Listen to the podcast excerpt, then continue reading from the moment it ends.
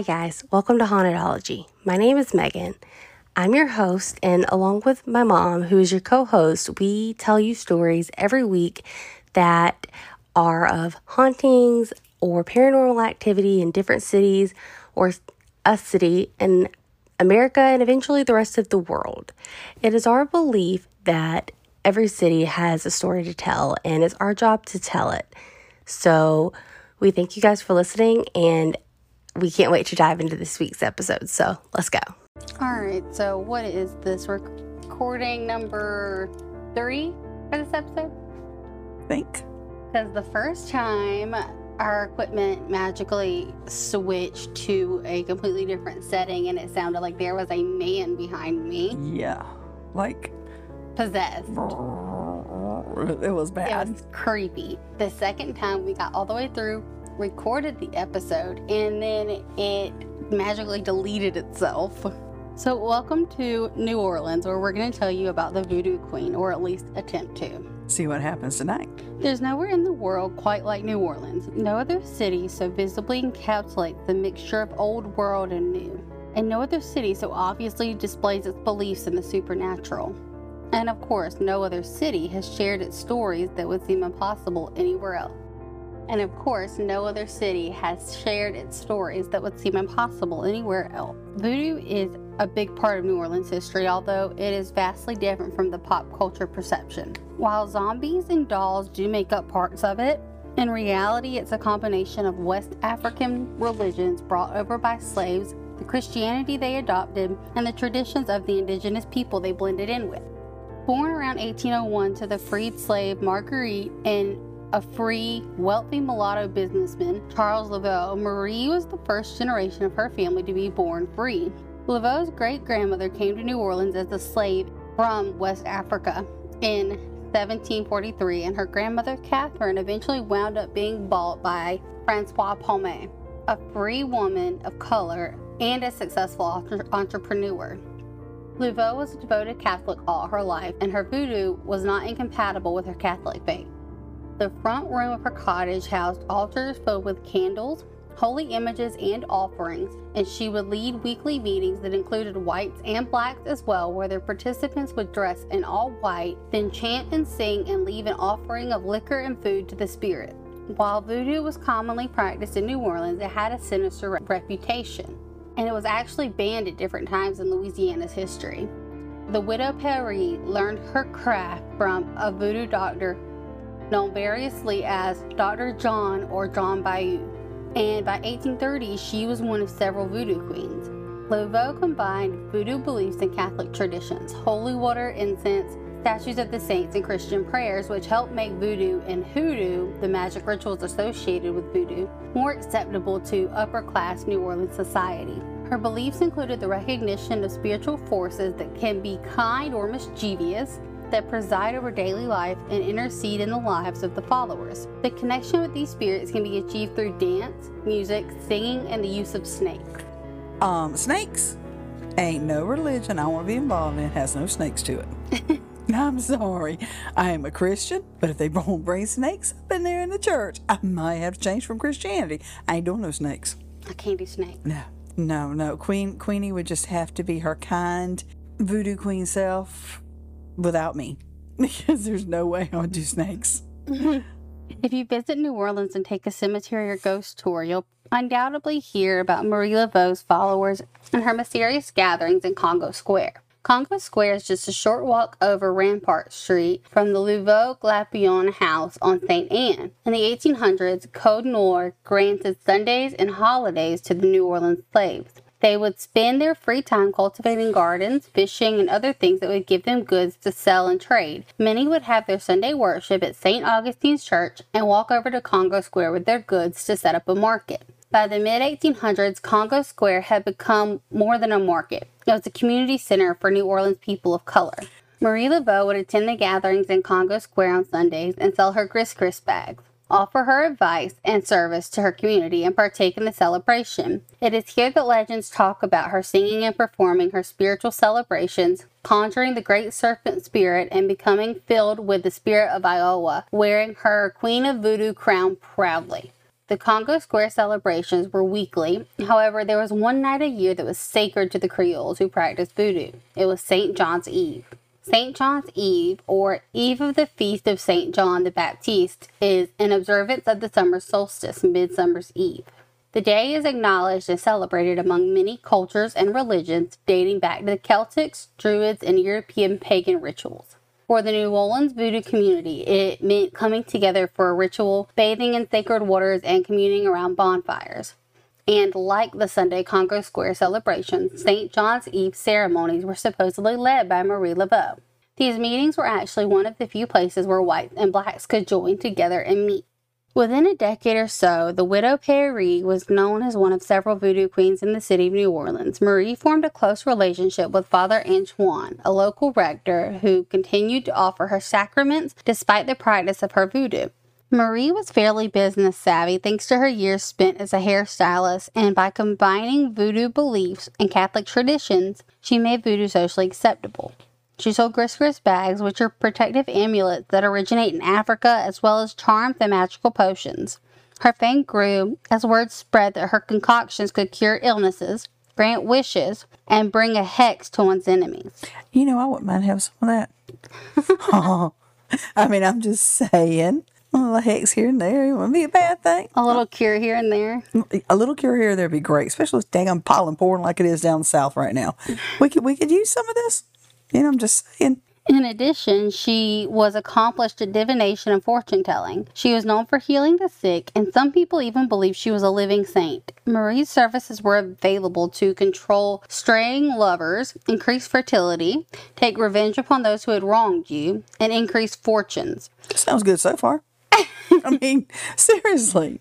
In voodoo, it is believed that when a voodoo queen dies, her spirit re enters the river of life and moves to the next realm, adjacent to this one. Her spirit will always be here, close at hand in New Orleans. To this day, people still visit her tomb with the hope that she will grant their wishes. In June of 1881, Marie died peacefully at her home and was buried in St. Louis Cemetery Number 1 in the Laveau Glapion family crypt. Like many of New Orleans tombs, the structure is above ground because, you know, the water table makes underground interment like impractical. Makes sense. I mean, Seeing how it's below the. yeah, you go to dig level. a grave and you're digging them a pool for eternity. This is true. So, you know. Each year, hundreds of visitors come to the tomb, and it's believed that Marie's spirit will grant favors to those who leave offerings of coins, beads, candles, or rum. Yeah, well, I mean, you know, some people just don't have a whole lot of money, but they just might have a bottle of rum.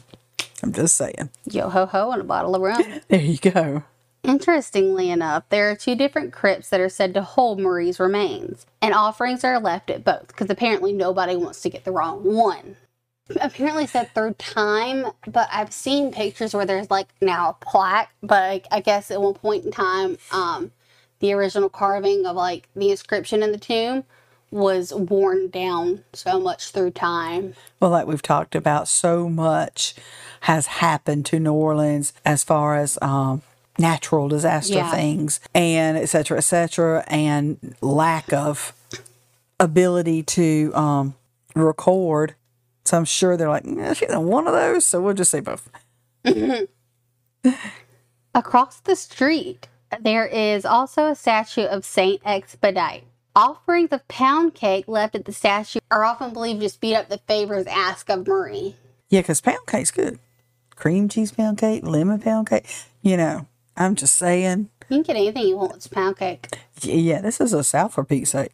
Might be Louisiana instead of Georgia, but this is a South. Pound cake with Cool Whip on top. Hot diggity dang. What you need, darling? Who you need me, Hexam? Mm-hmm. oh, yeah. Mm-hmm. Th- they mine. I got this. Now it's time to introduce you to Marie II. Tour guides will often tell you the tale of the shady switch Marie Laveau and her daughter concocted. Marie was growing older, and with her daughter's likeness to her, they would lead the community to believe that Marie Laveau wasn't aging. Her daughter would wear the mother's clothes and carry on her mother's professional footsteps, leading everyone to think that Marie's powers were so strong she would stay young forever. Marie Laveau attended daily mass well into her old age and visited prisoners, trying to convince them to repent their sins for salvation. Surely the folks in the French Quarter saw her continue her routines over the decades, but as we now know, the gossip and embellishments that surrounded her life were in abundance. The one common thread in most of the stories about Marie II is that she was a little bit more wicked than her mother. She was a proud woman who carried herself confidently and was, by all definitions, an entrepreneur. Marie II is the Laveau that reportedly was the hairdresser to New Orleans' affluent white women and she used their secrets to concoct money making schemes disguised as supernatural powers and always kept an eye on the prize. Smart woman. I mean, you tell your hairdresser a lot of things you don't tell a lot of people. That's true. That's kind of a personal relationship. So yeah, um, that's smart, and I can see maybe her feeling like she had something to prove because of being Marie's daughter, and I can I can definitely see her being a little more cocky than her mother, maybe. Mm-hmm. In truth, though, it's funny that you mention that because we're not even sure if Marie II was actually Marie's child. Mm-hmm. Perhaps Marie II was one of Marie Laveau's granddaughters. There's often even some speculation that Marie II was not of relation to Marie Laveau at all. Just happened to look exactly like her. Yeah, you know, I don't really know where they get this stuff from, but you know. Well, it is said that everyone has a twin. I have since learned that's called a doppelganger.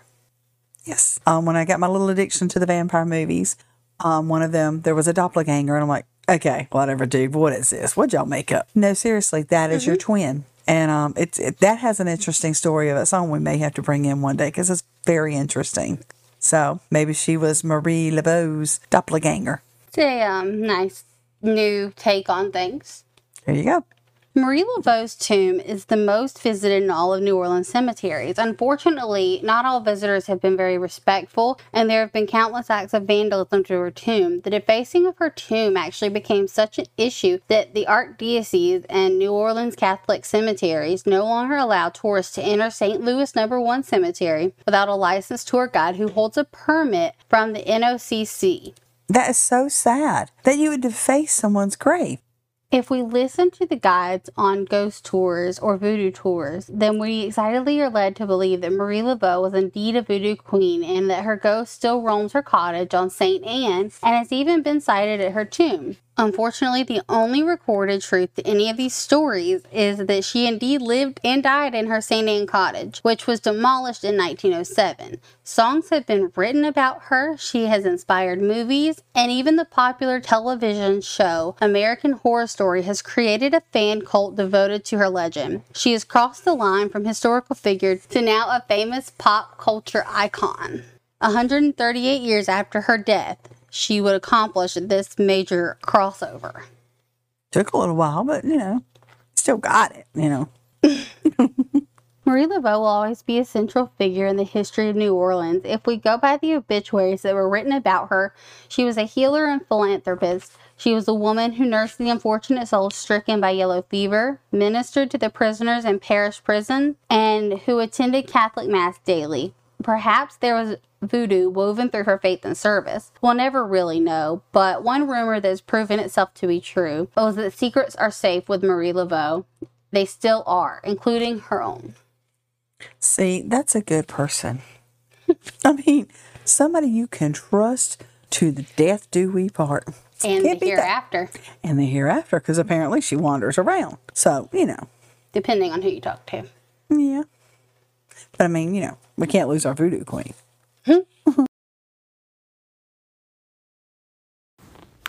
Thank you guys so much for listening to this episode. I do all of the writing and compiling of all the different stories myself, and it means a lot that you guys will sit here and listen to what I have to say.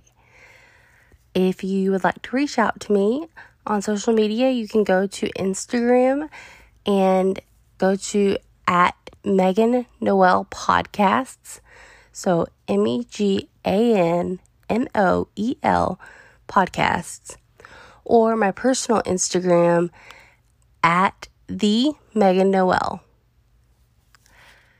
Thank you guys so much for listening, and I really appreciate it. If you guys could give us a five star rating on Apple Podcasts to help others find the show, that would be amazing, and we would be forever grateful. Thank you guys, and I cannot wait to tell you the next story.